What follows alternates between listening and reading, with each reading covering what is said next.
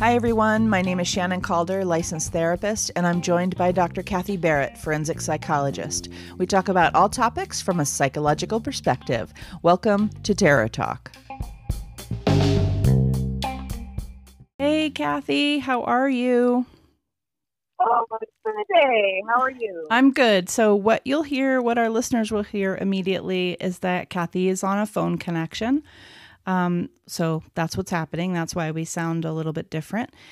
I don't know about We're you. a little long distance today. yeah, we're a little long distance today, but that's going to happen sometimes. So, um, what one thing I was going to say was I'm I'm a little excited to talk horror movies during this season. I mean, I like the true crime for sure. That's one of the reasons why we do it is because we like it and we like to dig into that. But there's a little bit of relief to me to talk about horror movies. It's just funner. I don't know.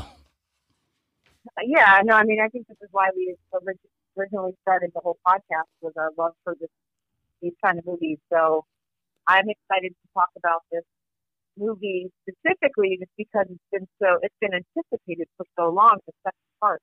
Oh my gosh, totally. I mean, the 2017 one, the first one was such a hit. And then, from what I understand, they got this big budget, bigger budget for the second one because the first one was such a hit. And so they got to do more stuff. So, what we're doing today is we're going to talk about the It property, basically, the world. In other words, um, the book, the 1990 miniseries, the first movie in 2017 contemporary movie, and then the second one that just came out, which Kathy and I saw on opening weekend. So, and I just finished rereading the book as well.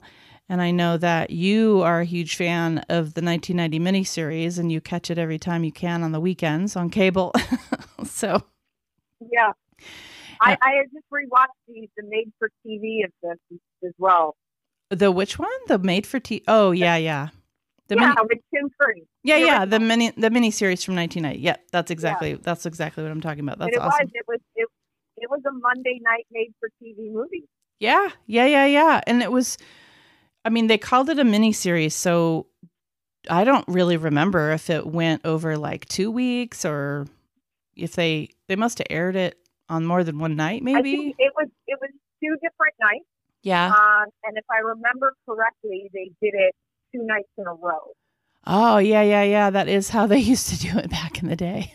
So you, yeah, you would have like Monday night, and then you'd have to wait, then watch the rest of it on Tuesday night. I used to I would record it VHS, oh, and yeah. I remember having to sit through all the commercials. And Tim Curry, especially as a kid, was so terrifying. It was terrifying. I mean, you know, the, a lot of the visual part of it doesn't hold up now, but um, I, I rewatched it as well. It's widely available. You can watch it for free on YouTube. It's just it's there in little chunks. You know how they do that with little pieces. That's how they get away with the copyright. Or, you know, you can throw them a couple bucks and and purchase it. It's it's widely available. And I think that Yeah, I, 2017. I think I purchased it on Amazon. I purchased both of them on Amazon. Yeah, I found it on YouTube, I think, but I mean, either way, it's just the first place I found it, so I watched it on there. But yeah, and then we just saw the uh, current one, which is exciting. I want to start with. I was thinking maybe we just start sort of soft with just our general thoughts and impressions, or you know, a little bit of a light review of the new movie, and then we'll dig deeper as we go. So, Uh, uh, can I say one thing Of before we course. start on the of course. I just want to mention that even when I watch the original, I still get weirded out, and I still think Tim Curry is still really scary. Yeah, yeah. He he he was a benchmark, and Bill Skarsgård, who plays uh, Pennywise in the new movies, had a lot, you know, big shoes to fill. No pun intended. Um, he had very, Very, big, different clowns. Very, very different performances.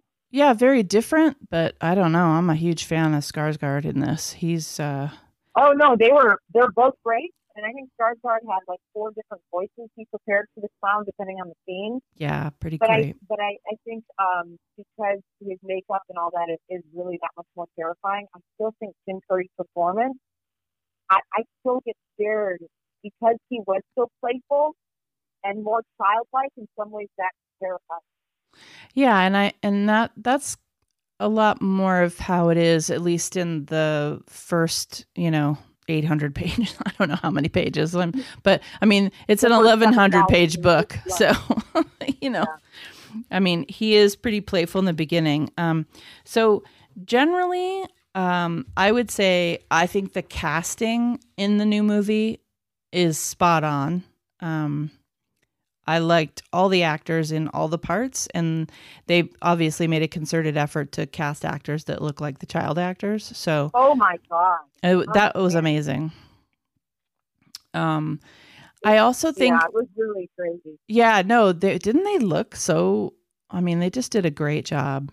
Um, Even Ben, when he like loses all his weight, yeah, yeah, still, yeah. The actor still has the same features. It's bizarre. Yeah, they they did an amazing job with that. Um, you know, of course, Bill Hader is a standout because he's so funny, and oh, I th- I think he I, I know that all the jokes didn't land, but like he he really gave me.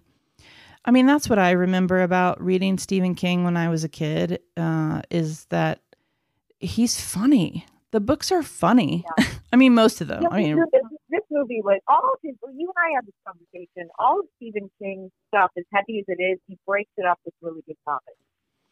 Yeah, he's a he's a character driven writer. So there's always really interesting characters. There's always characters that are you, you know, that you that represent you. There's somewhere in there. There's stuff that you know you you're going to resonate with. Um, and the other thing I think about this movie is um, the in the good things is that I would say like the first half of it, or probably more than half. I didn't really track, you know, when it stopped or whatever, but the first half at least was really good horror. I thought they yeah. did. I thought they did a. I was scared, like not scared, like I'm gonna die, scared, but I, I, there were plenty of jump scares and plenty of spooky yucky. you know, it was. There, there are a few scenes that really get you that you're not ready for. Yeah, yeah, yeah. So in that way, not all of the movie, but a large chunk of it has some really great horror. Um, and then let's see, is there anything else that you would say that was really great or that you really liked about it? Uh, well, we mentioned the actors, we mentioned the creep factor. Um, I think we'll we'll get into this a little bit when we get to the psychology of it, but they they just do the nostalgia so well. Yeah, for sure. And, not just the nostalgia that we connect with, but he how like how you said with Stephen King, how he's so character driven that you pick up on their nostalgia. Yeah. Um, and this movie was made, so the, the made for TV one, they grew up in the 60s. For this one, they grew up in the 80s, which I've mentioned many times on the show was, was my childhood. So mm-hmm. I really connect with that and the way that they were able to, um, I don't know, create the nostalgia with the characters and how they connect that to the second part is really hooked me. Yeah. So the book is, um, the book is it's the kids are kids in 1957 58 and then they're grown-ups in the 1980s and then so then the movie is they are kids in the 1980s and they're grown-ups now. So they, I mean, they mm-hmm. did that for obvious reasons, and and besides the fact that our culture is obsessed with the 80s and 90s right now, it doesn't hurt. So, um, yeah. you know, you can see uh, where Stranger Things and you know all of the you know Stephen King with his his a bunch of kids who know each other and they get into stuff, you know, Stand by Me, all you know, all mm-hmm. that kind of stuff the Stranger Things, obviously, I, I can't help but think they were influenced by you know King's early early stuff. But, yeah. So sure. yeah, it just seems like it. I felt like that in some of these scenes, like oh, this is so Stranger Things, but obviously this came before. Um, one of the things I would say is obviously everyone talks about the the two hour and forty seven minute runtime. I I did okay with that because I knew that that's what it was. Um, I mm-hmm. felt I felt engaged most of the time. What I would say is Me that too. I yeah, I would say that I feel like my emotional engagement dropped off, you know, somewhere around two thirds in. There there were some scenes that I would have either cut or made shorter or you know, just my emotional engagement or just kind of lagged and that's kind of what I felt, but it wasn't that what I was watching wasn't um, interesting or engaging or really spectacular. So much of it is spectacular, and there's a lot happening. Um, but I well, there's so many characters with so many backstories that there's. I think that, and like you were saying, the book is like 1,100 pages. Yeah. I personally, and I think I I knew that too, knowing the original. Um, that I didn't feel, I think for Deanna, I was certainly ready for it to end, but I didn't feel like it had been dragging on forever, like some three hour movie feel. Right. Right. No, no, no. It didn't, it didn't feel like that because it wasn't like quiet and retrospective. you know, it was, right. there was a lot going on. Um, the only other thing I would actually say to people uh, who've listened this long because we haven't really done any spoilers yet, but I would say that there's some trigger warnings. Um, uh, hate crimes. There's a violent hate crime. Uh, there's suicide. There's domestic violence. So if you're um, sensitive to those things, or you have your own uh, trauma history with that, and and you don't you have difficulty even watching a little bit of that. It doesn't go on and on. They're, they're you know they're one scene or two scenes, um, but that so that's happening. I just want to mention and, and, child, and child murder, child murder. Right. Yep. Yeah. He ch- he kills kids, oh. but I will say so. So, um, well, actually, before before we get into talking spoilers, because um, I do want to mention that I was in the bookstore the other day to locate a particular book. Uh, and I saw some merch, and I just wanted to mention it. um, I was there to get a book called The World of It. It's by Elise Wax, and she's done the official behind the scenes companion to New Line Cinema's uh, It and It Chapter 2. Uh, so, what it is, is it's a collection of the best artwork and, uh, you know, like concept art and sketches and storyboards. And she did some interviews and all of the aesthetics and world building that they did, there's a book. So I was there to get that. And when I was there, I saw all the IT merch, and it was like a, a tumbler that was really cool. And they have like a IT diary where oh, there's all these pictures inside. And then you can, it's, well, I don't know about diary, but notebook, right? But it's totally it themed out. And then the coolest thing I thought uh, that I saw in just in the bookstore was one of those hot and cold mugs. So when you put the hot drink in the mug, it the face on the front turns into Pennywise. oh, that's cool. I did you see the kid at the theater with the Pennywise socks? Yes. Oh, yes. yeah. Yeah, he had two socks that were Pennywise on on each sock. Nice. So that's cool yeah there's some there's some fun merch out there. I um i'm gonna be buying i just decided to buy there is the 1990 miniseries that we were talking about earlier. And they there's a dvd back in the day you know the dvd uh and there's a commentary on that. And this is in the days when they used to do regular old real commentary on a lot of movies. And I want to get it because I heard that um, there's three of the guys that play um, play the three of the adults that are in there, and I've heard the commentary with them is pretty funny. And one of them is John Ritter, and oh. for those of you who know, John Ritter is deceased. He died young, and he was in the 1990 uh, miniseries, and so I kind of want to get it for that. And I think it's only like five or six bucks online, so I'm gonna mm-hmm. I'm gonna do it because I feel inspired. Um, all right. Yeah. So I think that's the non spoiler situation. now, now we're gonna get into uh, well psychology and and what the themes are here, and that's gonna draw us into spoilers. So, I guess the first thing that we could talk about is the major theme in the story, which is mastering your fears. Um, I mean, that's that's how they win, right? Is by mastering their fears. Like, mm-hmm. like everybody has specific fears in the movie, and in order to win, they have to master those fears, right? Mm-hmm. Yeah, and the and their fears. I, I think this is true for most of us. The fears that we have as children, they evolve and manifest sometimes differently as we get older, but rooted in the same fear. Right.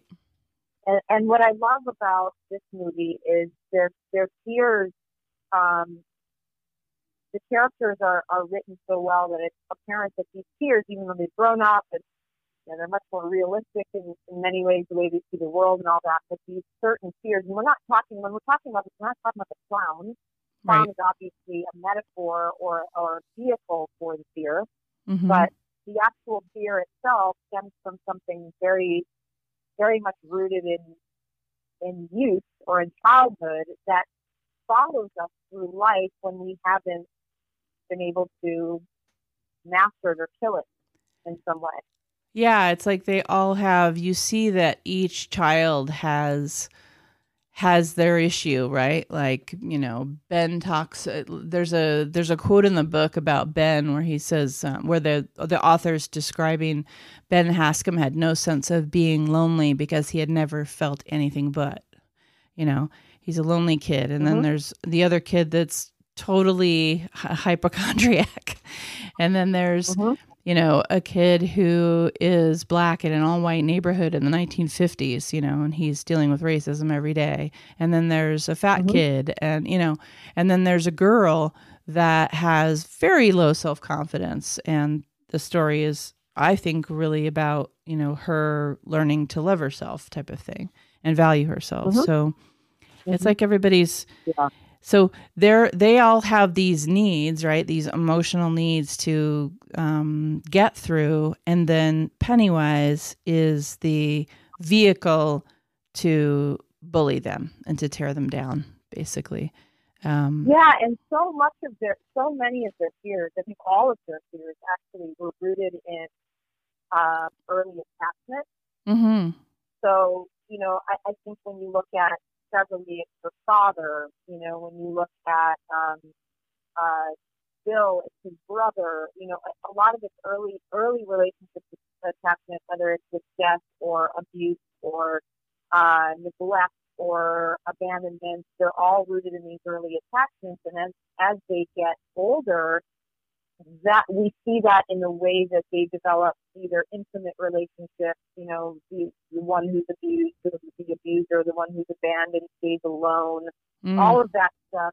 And we see that with the, I certainly see this, and I'm sure you do as well, with adult patients, um, where they're still working through what Freud referred to as repetition compulsion, which is we we unconsciously seek out very similar relationships later in life to try to master the original injury. And it's so evident in all of their characters. It's really deep. Yeah. I think that's a really important thing to think about too is that I mean along with the fears I, w- I would just I would say that's the the other theme is that it's the whole story is about confronting repressed trauma. I mean the whole yeah. the whole bit where they have to go back and get to do this ritual to kill Pennywise or to kill it, um, they have to go back into their past or and find an artifact that pretty much represents a trauma in their life and then bring it to the ritual. And so that is sort of the bulk of the second half, um, I think, of the movie. I've lost where it was a very long movie. So I don't know exactly mm-hmm. where it mm-hmm. was happening, but in the middle there, that the middle chunk is them going back to their retrospective places and getting. So they have to go there, and then of course, Pennywise is there at everybody's place, trying attempting to get them to not get their artifact and you know not overcome their trauma. And they each get their artifact, so that's good. But yeah, they yeah. have to confront all that repressed trauma. And it even shows up, you know what? It even shows up in very clearly in the 1990 version because um, it's just very sort of very 80s, 90s in the way that's acted. But they they get a phone call from Mike, right? And each one of them Mm-hmm. has a panic attack or kills themselves or I think they did that more so in the original. The, Yeah. the reactions were much more exaggerated in the original. Yes, this this new version really plays out the trauma. Like trauma is embodied and attacking you. so Mhm. so it's it's a little different. Um but I think it's like mythology, you know, the the myth is sort of acted out. There's this, these like horrible embodiments of fear and repressed trauma. I mean, if you look at if you're sort of looking at the analogies, it's like going underground. I mean, there it's all over this book and this movie. Going underground, you know, the forgetting and the remembering. You know, there's all this emotional deep diving metaphor that's going on. Um, in order for in order for them to win, they have to come back and you know confront their fears, which which they do to varying degrees of success. Um, Yeah. So I want to sh- maybe we take a break here, unless there's something else you want to say about that. No, I mean, I, I just, I think that's a great place to start because um, it really, this movie, as much as the clown is what makes it scary and it's what draws everybody in, because when we're not in the inside of fear and we're watching it, it's very exciting. When we're in it, it's terrifying. It really is just a metaphor or a vehicle to something much deeper. And um, isn't terrified by a scary clown? Yeah, absolutely. So we're going to take a break, guys, and we're going to come back. And I, I really want to get into um, there's a lot in the book that I think if I mention some of the differences between the book and the movies, uh, will get us into some conversations about uh, the cultural stuff that's in the book and how much more brutal the book is than the movies. And so it'll get us into some more psychology. So we're going to take a break and we'll be right back.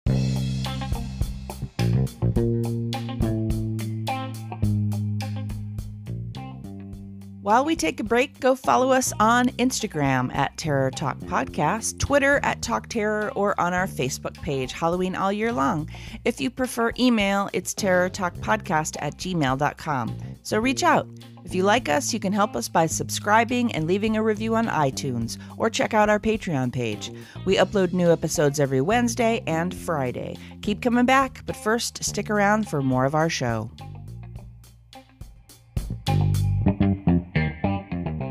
Hey, Kathy. So I was thinking during the break that I'm sitting here with my first edition 1986 version of this book. FYI. Wow. I know it's pretty cool. I I figured out I still had you it. 19, you say 1986? Yeah. Yep. Yeah, wow. Yeah. So um, I wanted to read just part of the inscription. So he he um, dedicates the book to his kids. And the last sentence he says, "Kids, fiction is the truth inside the lie, and the truth of this fiction is simple enough. The magic exists." Um, SK. So that was his. Um, inscription to his kids that I thought was pretty cool. And I just wanted to play this little one minute clip of something he said about the movie. Um, and then we will get into more discussion that will include um, a lot more sort of about the differences between the book and the movies, maybe. And then we'll get into some other conversations. So here's a little bit of Stephen King talking about the movie. If I can find it. Well, I've written some books and I've gotten this reputation as a horror novelist, so it will be my final exam. Uh, and I'll bring back all the monsters that I remember from my childhood, the ones that I grew up with uh, Frankenstein, Dracula, Wolfman, uh, The Thing from Beyond the Grave, because the entity that is Pennywise focuses on whatever that particular child fears the most. Well, I was thinking about the universal monsters and the ones that scared kids in the 50s. Well, they've moved the uh, time frame, they had to, to the 80s. To me, that isn't the important thing. The important thing is they kept the core idea that Pennywise gets to these kids by finding out what they're afraid of and being that thing. Yep. So that's what we were talking about, you know. Um, the part of that that I wanted to to sort of the reason why I played it basically was that um, so you hear him talking about how when he wrote the book originally he was he wanted to bring in all of the monsters the universal monsters. So in the book you get inter- that would have been really interesting, actually. yeah i know. You get a bunch of that in the book. So because of the time frame because it was the 1950s and so when they of course when they moved it to the 1980s they had to do the 80s so it was like new kids on the block and all of those little things that we saw in the movie that were from the 80s like the video games they were playing and stuff. So in the in the book you get the cultural stuff of the 1950s which is universal monster stuff so I think mm-hmm. you know you would like the book because of that because I know it's one of your favorite mazes at Hollywood Horror Nights. It's the Universal Yeah, Monsters. it is. Yeah. So there's so there's that piece. I played it because I think it's important to know that the book is different in the sense that it's written for a different decade and that is represented. Um, the other thing I want to point out in that is that Stephen King, for you Stephen King fans, you'll probably know this, but when this book first came out, I mean, 1,100 pages, please. Um, it was talked about a lot, and he talked a lot about how it was going to be his last horror novel. Um, he'd done, I think this was like his 22nd horror novel that he had published. And he, so the idea was that he was going to throw everything at the wall. He put every kind of creepy, scary thing that he thought was scary was is in this book. And so ele- then you get Mm. 1100 pages, you know. So Mm-hmm. so uh, that isn't what happened. He he wrote a lot of he wrote a lot more, but he also started to diversify, and he's written a lot of books that don't necessarily qualify as strict horror, but are more like genre bending, and then strict westerns and all kinds of other stuff. So I don't know. I just wanted to mention that for for that reason, Yeah. because it kind of speaks to. Um, it brings me to one of the things that I think is fun in the movie. So, spoilers, everyone. If you've listened to spoilers up till now, then I'm sorry, but w- there's more spoilers. So, so Stephen King has a cameo in the movie. so cool. He's so funny. He's so great. So the re- the way they got him to do it, at least this is what I read, and he's talked a little bit about this, but is that the so originally when the book was published, he- it was the ending of the book was widely panned, and one of the things that King always, almost always, not always, but really regularly gets uh, criticized on is that he can't write endings. And so in this movie, that is Ben's. Ben is a writer, and Ben is basically the representation of King in this movie, where he's getting pan with writers. So the way they got King to do the movie is that he got to do the part where he gives the writer a bunch of crap in the store. He's like, "Oh yeah, I oh, don't like Bill. You mean- you mean- you mean Bill. Sorry, I'm Not Ben. sorry, Bill. Yeah. I misspoke. Uh, Yeah. The character of Bill, the guy who stutters. um, That that was that was a really funny scene because clearly he was talking about it was such a um he was mocking himself. Yeah, and I mean that's like a little Easter egg um, in the movie is that you know he's really com he's he's doing a commentary on the comments that he's gotten all his life, and then he's you know he's talked about it was really fun to like dish it back, like that was really enjoyable. So, um, which I thought was I don't know I thought that was fun.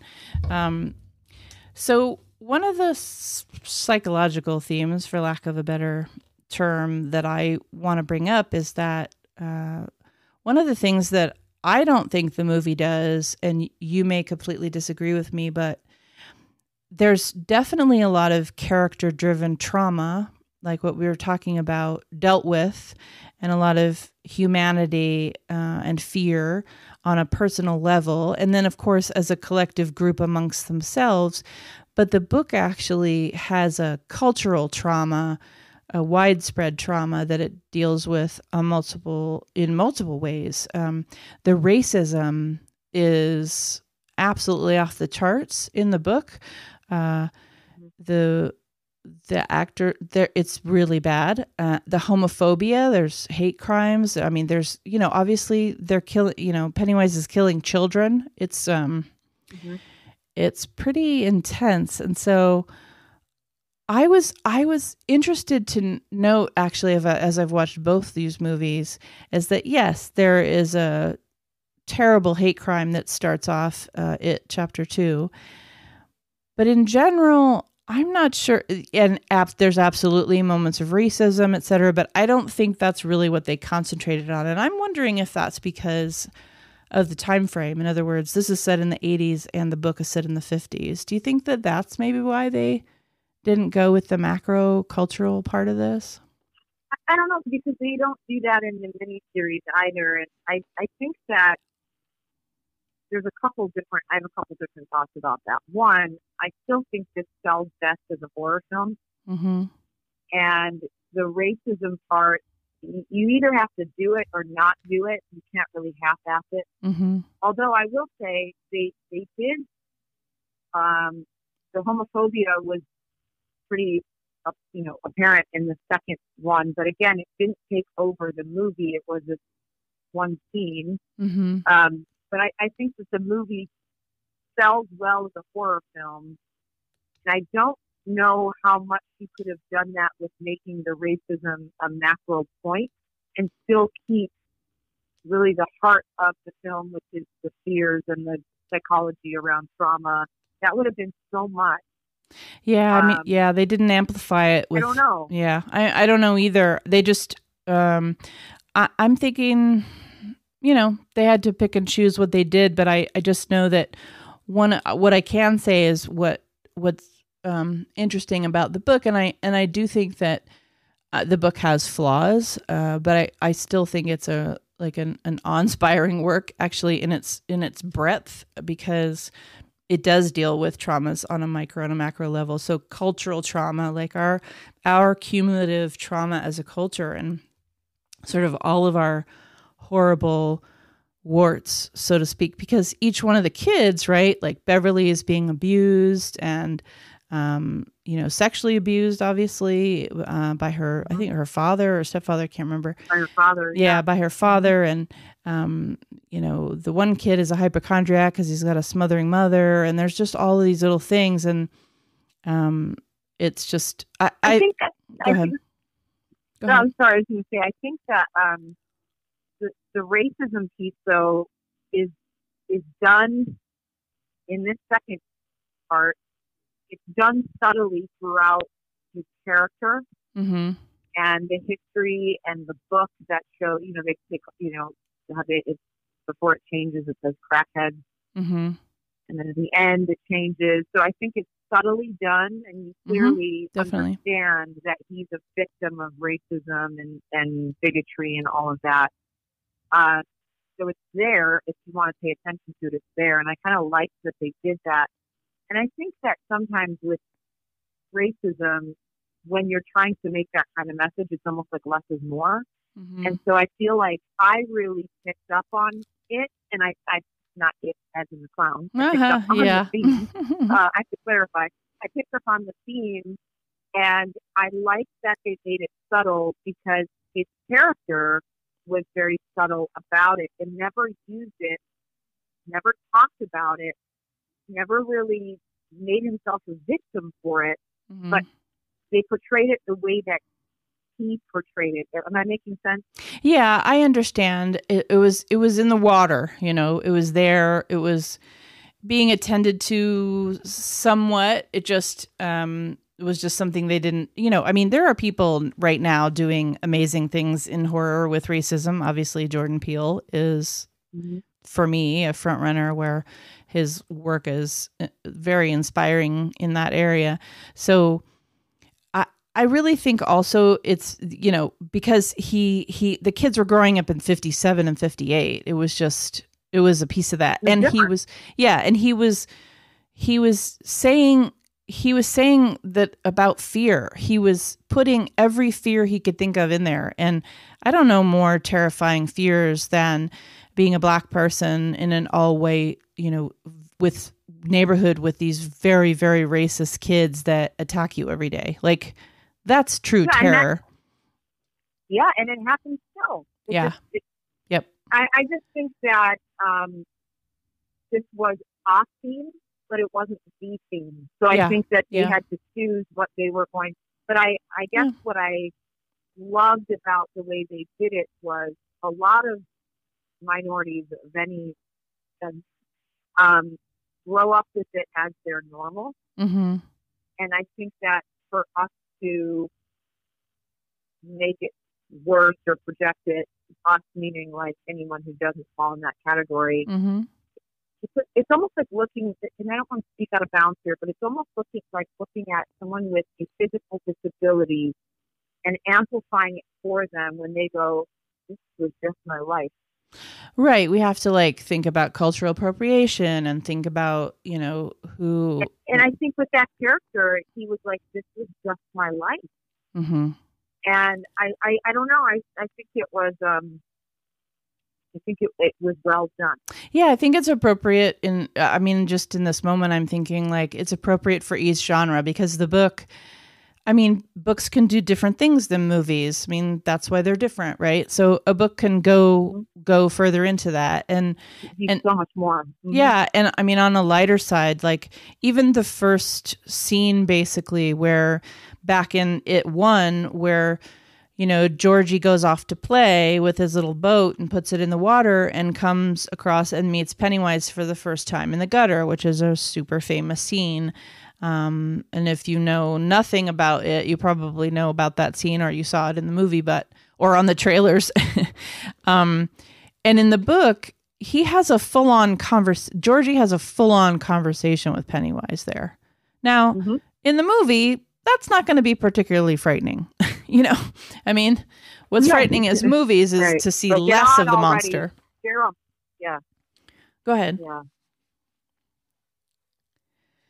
Yeah, so less of the monster in the movie is more frightening than than more of the monster, but in a book it's it's better. You're you're drawn in. You're you Pennywise becomes something, you know, a, a, you think it's a person.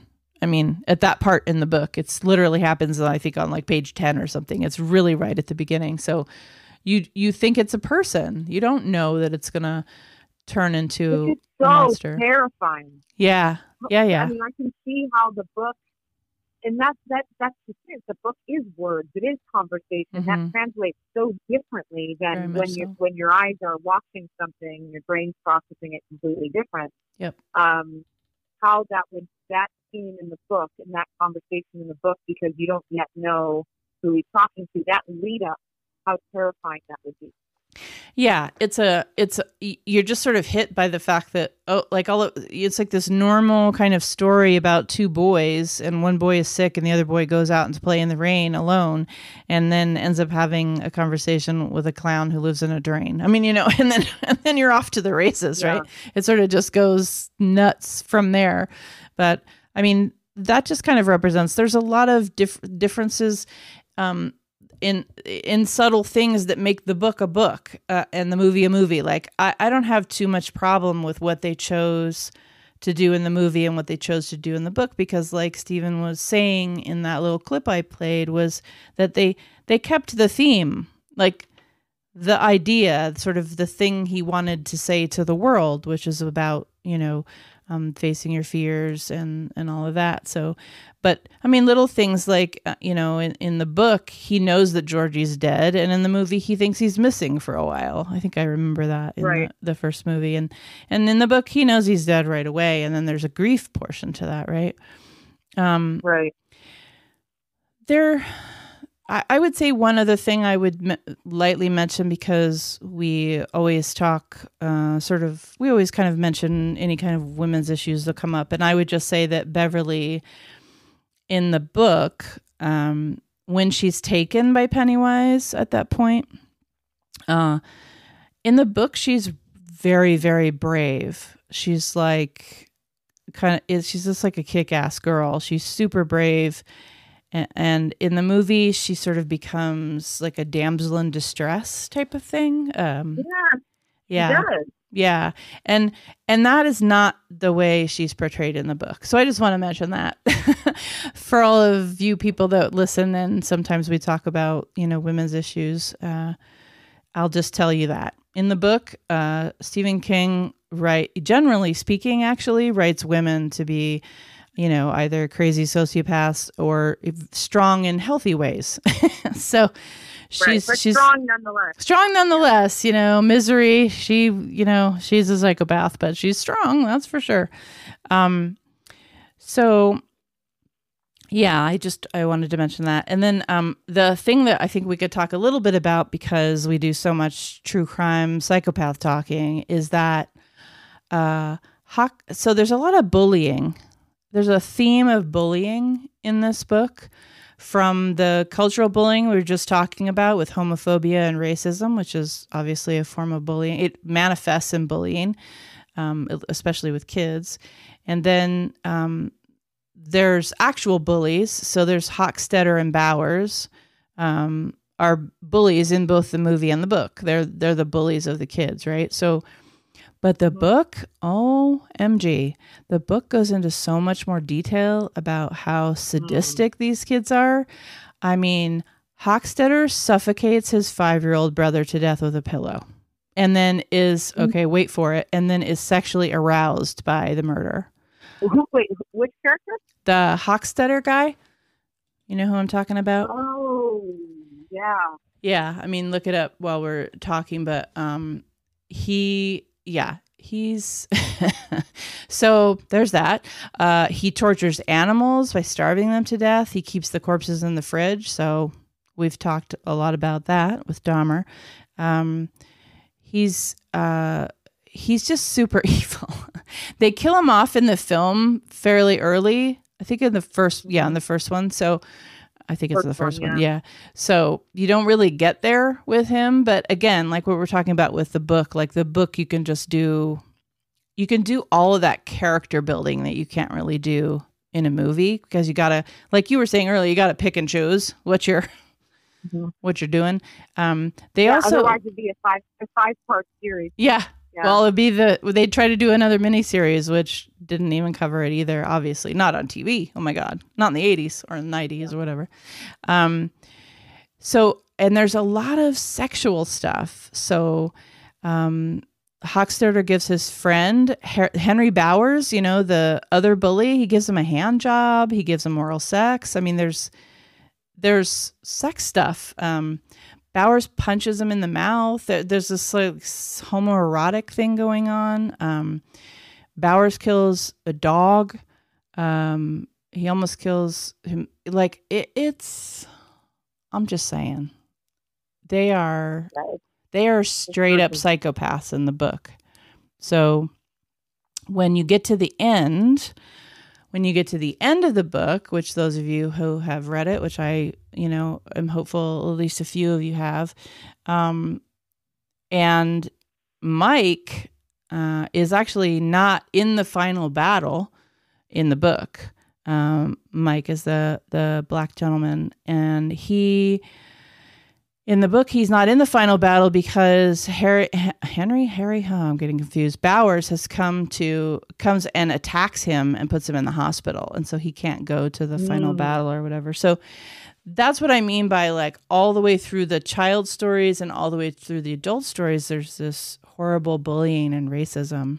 Um, yeah, and, and my my guess my guess with that would be going back to the original mm-hmm. thought around what do we concentrate on is there are certain things that we are used to in horror, mm-hmm. and there are certain things that, as an audience, we are just not willing to see. Yeah, and I get that. And, and for someone who has worked with violent offenders, psychopaths, sex offenders, when people ask me what my worst cases I've ever seen, I always tell them I really don't think you want to know that, and I don't tell them because there are certain no. things that put on screen very different from it's already really vivid when you read it in a book, but yeah. you sit in front of the screen and take it in. Yep. Um, I don't know how many people you get coming to see that film. No, I think you're absolutely right. I think that um, and and we we have uh, you know listeners that are obsessed with true crime and we I wouldn't rise to the occasion of saying I'm obsessed, but it's part of my work. It's part of your work. It's part of what we're interested in. I had an interest from a young age, and I imagine a lot of our listeners have that same have that same feeling. And so we tell these stories about what happened with Dahmer, and we talk about you know Bundy's psychology, and we go through Manson's horrific traumatic childhood. But honestly, there's a lot of stuff you don't want to know. you just don't want to No. know it. Um, nor, nor do you want to see. yeah, you just you know, don't want to no see it. Gonna, no one's going to want to watch Beverly get molested by her father. No one's going to want to see a dog starve to death. I mean, these are things that contextually hmm make the story that much deeper and Mhm. horrific, Yeah, but visually would be traumatizing. absolutely. I do think. I mean, just as we're having this conversation, I do believe there would have been a creative way to make Bowers scarier or Yeah, I agree with that. more sadistic. I totally agree with that. Um, He I mean, it, seemed more. Um, it, it, it, uh, because I heard you laughing at one point, Yeah. and it was true. It was almost like they kind of mo- they made this mockery out of someone who was mentally ill, and mhm. he wasn't. He was a psychopath. He wasn't uh, Yeah. like a someone. Sometimes people don't understand that, like people with schizophrenia, that's a mental illness. That's not a psychopath. Mm-hmm. Yeah. sometimes the way they paint very sick people in Mhm. movies and television is very inac- uh, inaccurate. And I felt like I wasn't really sure what they were trying to do with his illness. yeah. But it really makes people who are truly mentally ill, uh, it's offensive because he wasn't schizophrenic. He didn't have a psychotic disorder. He was a fucking psychopath. Yeah, I mean, in the movie, it's just not something they really attended to. Um, and I and I think that, I mean, in the book, he goes to the psych hospital and all of that. But it's like, I I do I you know it'd just be one thought is that I just feel like that could have been another level of horror going on there if they had made him. I mean, they obviously made him disturbed, but but He did kill his father. I mean, Yeah. so yes, he's going to be disturbed from that. But yeah, um, and he probably would have ended up in a hospital and not in prison. But I just feel like those are those pieces that are overlooked because the majority of audiences aren't really going to know the difference. But that's Right. the part of me that goes, God, that was so offensive to me. yeah, The yeah. way that they portrayed Yeah. him. Right. And and we're really talking too about how we see that a lot in movies, right? I mean, this particular thing um I think that there is a misunderstanding around people with actual like schizophrenia are not typically dangerous people. right. um, and that's how they, they were when that that stuff merges then we get all into and i don't want to get political but that's when we get into the difference between someone who's characterologically fucked hmm and has a lot of environmental stuff that created this versus someone who's organically mentally ill they're very Yeah. different things Yeah, they are very different things. Um, so that's one piece of it. I uh, and then one other thing I wanted to mention about the book, just because I think it's an interesting point, because there's there's a lot of differences, and you know, you guys will know all the little tiny differences. There's lots of little tiny differences. I mean, you're not going to go like page by page, obviously, but one of the big things is that the ritual at the end of the movie is di- is very different. Um, and you know there's different people there uh, in the book. There's a couple of spouses there that get caught up and there's um and mike's not there and you know um the hypochondriac kid he you know i forget his name guy um who who Eddie, dies. Eddie. eddie thank you. Eddie who dies um you know he's maimed in a different way this kind of thing. But what i wanted to mention was that in the movie the way they win is they basically out bully Pennywise. They, yeah you know, they, absolutely he's a gigantic bully and is bullying them into being afraid and dying. And what they do is they realize that they can bully him back and make him feel small, uh, literally and figuratively, how they've always felt. He made them feel. And so they basically out bully him, turn him into a baby, and, you know, pull out his heart. um, they, and i thought that they did that actually really uh, it was kind of funny yeah, I, the, the way that they did yeah, I enjoyed it. Um, in the book, it's similar but not. Like it's going to sound crazy, but um there's the tongue, you know how there's a few like long horrific tongues in this movie, but that becomes a thing in the Yeah. ritual. That becomes like a thing in the ritual that Pennywise is like so first of all Pennywise is no longer Pennywise. He's no longer a clown in the end. He turns into this gigant the real it um that is, you know, pulling all the strings is this giant arachnid. It's this gigantic Oh. spider. So Okay, first of all, they played that up a lot in this version. It made me sick. Yeah.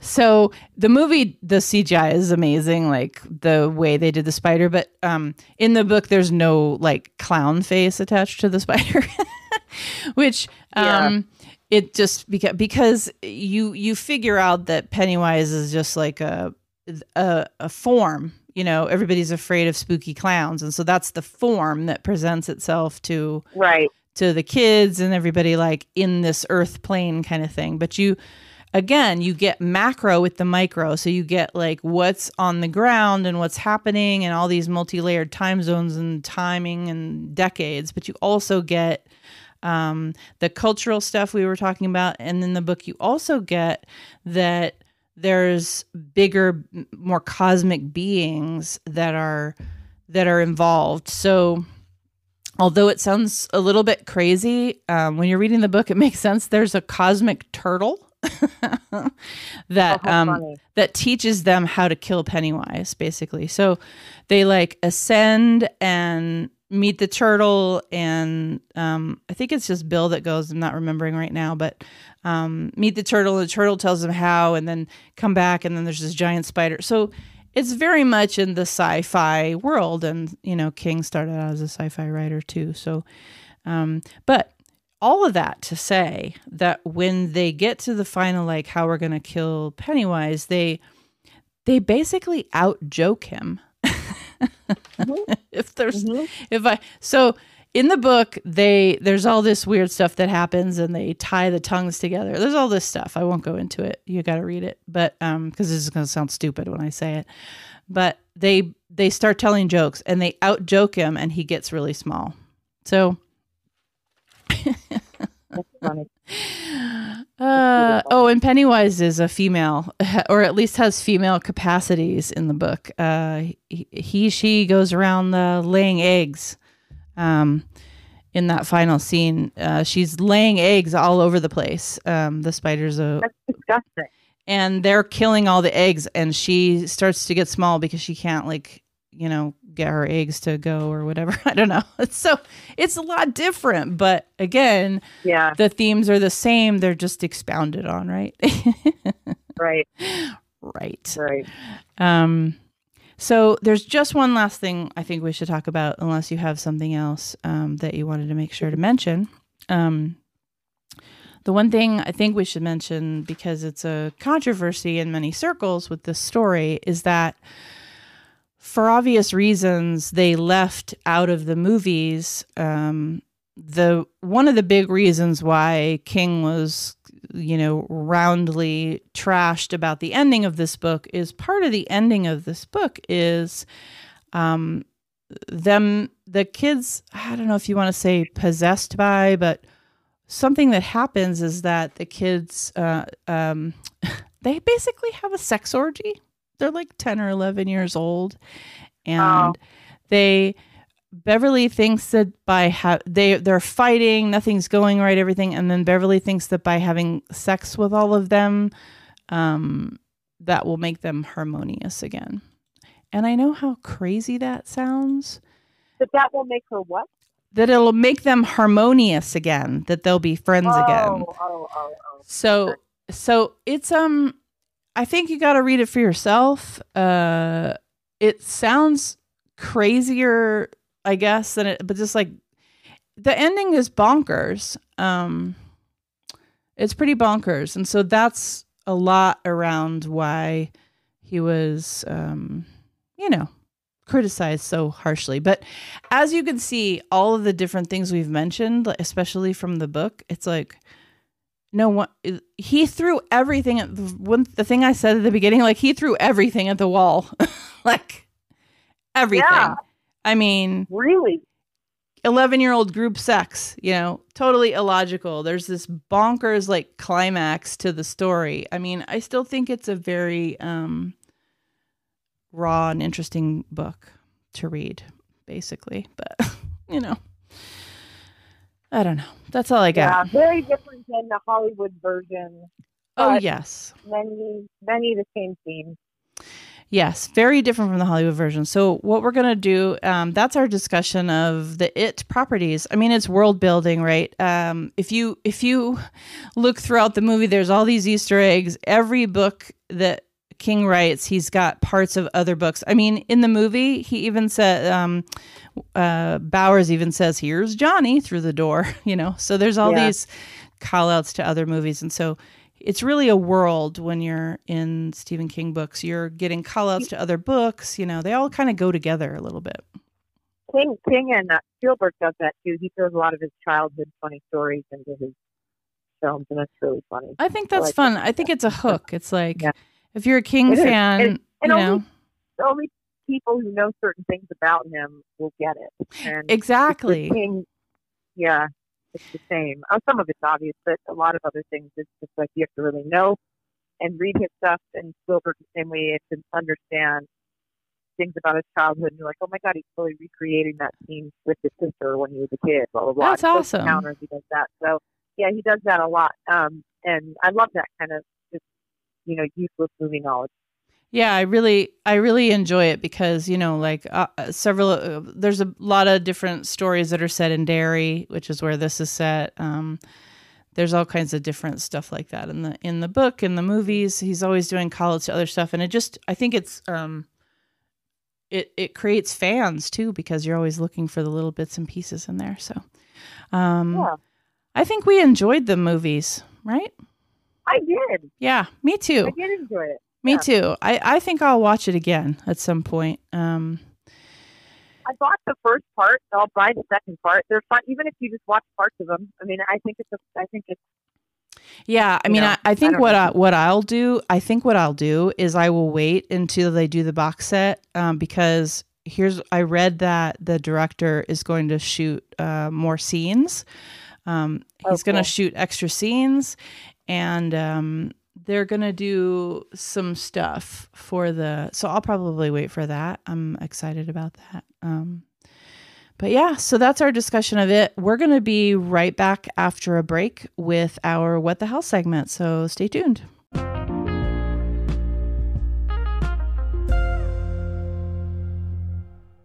Okay, we're going to do our What the Hell segment for the day, which is a segment where um, I had to like throw my pen down in emphasis there. That's what you heard.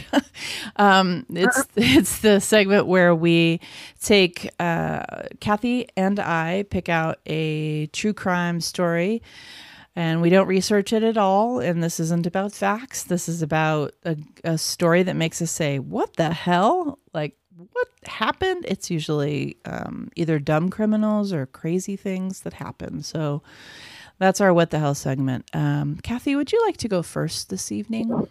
Sure. Okay, you ready? I, I'm so ready. Um, a drunk man was thrown off a bus before stealing a mobility scooter and leading on a drunken, low-speed chase. Okay. So let's just picture this for a second. He stole like a motorized cart. I don't know how this even turns into a chase. I don't know how fast you can go on one of those. Witnesses described witnesses described the scene as quote like something out of Little Britain unquote as boozed up Andrew McConaughey, McConaughey Oh, to outrun officers. He tried to outrun officers on a five mile per hour journey back to Aberdeen from Invercalore, I um, uh, what? right. which was it would have taken him hours to complete this. Okay, on this motorized cart. He's, he's 47 years old. He had been dumped off a post for being sick before stealing the scooter and driving it on the road while twice the drunk limit. I I So- just what what Yeah. was what was happening? what is he So thinking? He's a, he, fiscal uh, deputy John Adams said the bizarre chase began when the accused was thrown off the bus around 9:30 p.m. He said, shortly after ejecting the accused from his bus, the driver was coming back in the same direction when he saw the accused driving a mobility scooter, which the accused did not have with him on the bus. The bus driver was concerned because he was all over the road. At five miles an hour, he was all over the road. Yeah. So police then are called. They stop him, who initially said the scooter was his, Mm. which is mine. And then the lie was quickly exposed when passersby identified the scooter as belonging to a local man and its ownership was checked out. so the two passerbys intervened. The accused then explains that he saw the scooter and assumed it was for hire. Oh, God. Oh, He boy. was driving with an excess of alcohol. Um, it's translated in European micrograms. I'm not going to go there. Oh, my but- goodness. Long story short, he was pursued by a police vehicle with its blue lights flashing while weaving around the road at just a few miles per hour. Wow. Can you imagine that would have been something out since it's British, something out of Benny Hill, Yeah. I mean, it just sounds nuts. or absolutely fabulous? Yeah. Right. Yeah. Right. Cuckoo for Cocoa Puffs is what I hear. All right. So mine is um this is you got to stick with me here. There's a couple twists and turns. So Angela Diaz in um 2016 was living the good life. She'd married the love of her life, uh, a U.S. Marshal. She was pregnant with healthy twins, uh, but then things took a bit of a turn. So Diaz started um, receiving horrific emails full of biblical threats and disturbing photos of dead babies. Um, she even informed the police that strangers were surrounding her house and threatening to rape her. So it was soon discovered that some, like a psycho stalker, was pretending actually to be Angela while replying to rape fantasy ads on Craigslist. Um, What? so, one of the more chatty correspondents later told cops that he and the rest of the perverts had been given her address, her dog walking routes, and were told to go on to go rape her. Um, oh my God. I know, right? Then the police found out found Diaz one night, I guess, in an alley with bruises on her head. She said she'd just fended off someone who had tried to assault her. Fortunately, the cops didn't have to look far for a suspect because Diaz was told them that she was 100% sure that this dangerous person was Michelle Hadley, which was her fairly recent ex fiance. Oh, it was the ex fiance of her husband, uh, Michelle. Oh. So Hadley did have plenty of motive. Um, apparently, Diaz had stolen her fiance the day that she met him. So um, the hubby had left Michelle in a in a heartbeat. So, but the newlyweds had apparently, um, but the newlyweds, uh, Angela and her U.S. Marshal husband, um, had moved into the condo um, that uh, they'd bought for themselves. So,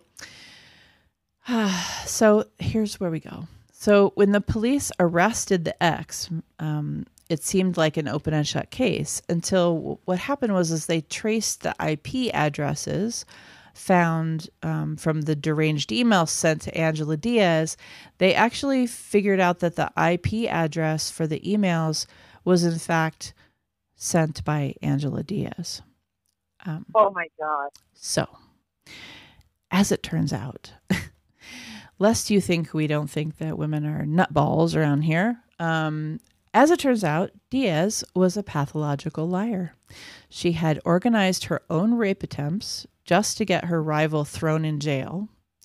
She lied about her family and where she worked. Even her pregnancy was What, ex- what an idiot. He doesn't think the email would have been traced.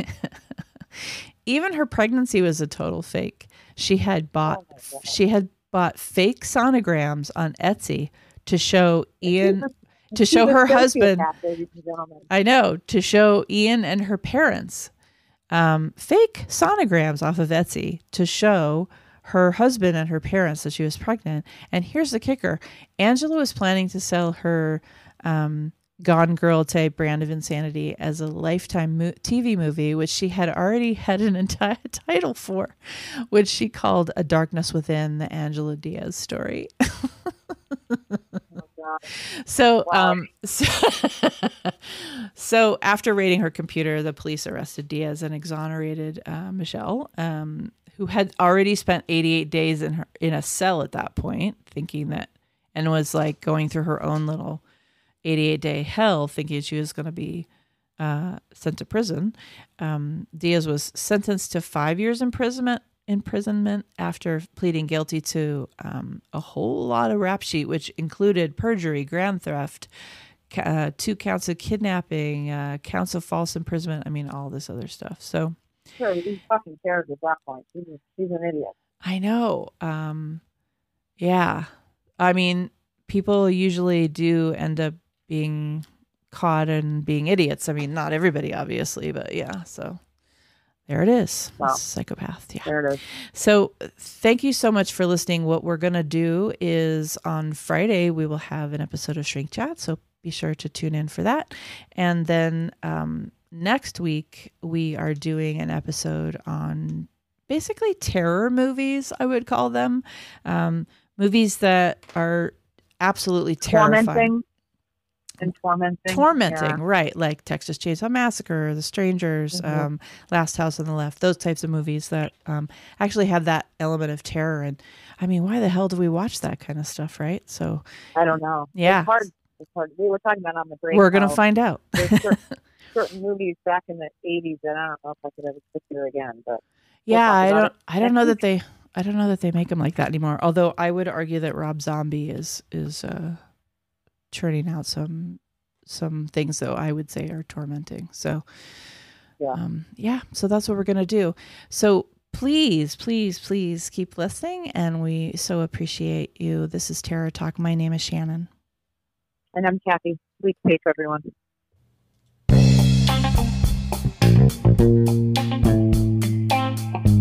We hope you enjoyed this episode of Terror Talk. Tune back in on Friday for our companion show, Shrink Chat. Don't hesitate to hit us up on Twitter, Instagram, or our Facebook page, all listed in the show description. Help us by subscribing on your podcast listening app of choice. We upload new episodes of Terror Talk every Wednesday and of Shrink Chat every Friday. Until then, goodbye and have a pleasant tomorrow.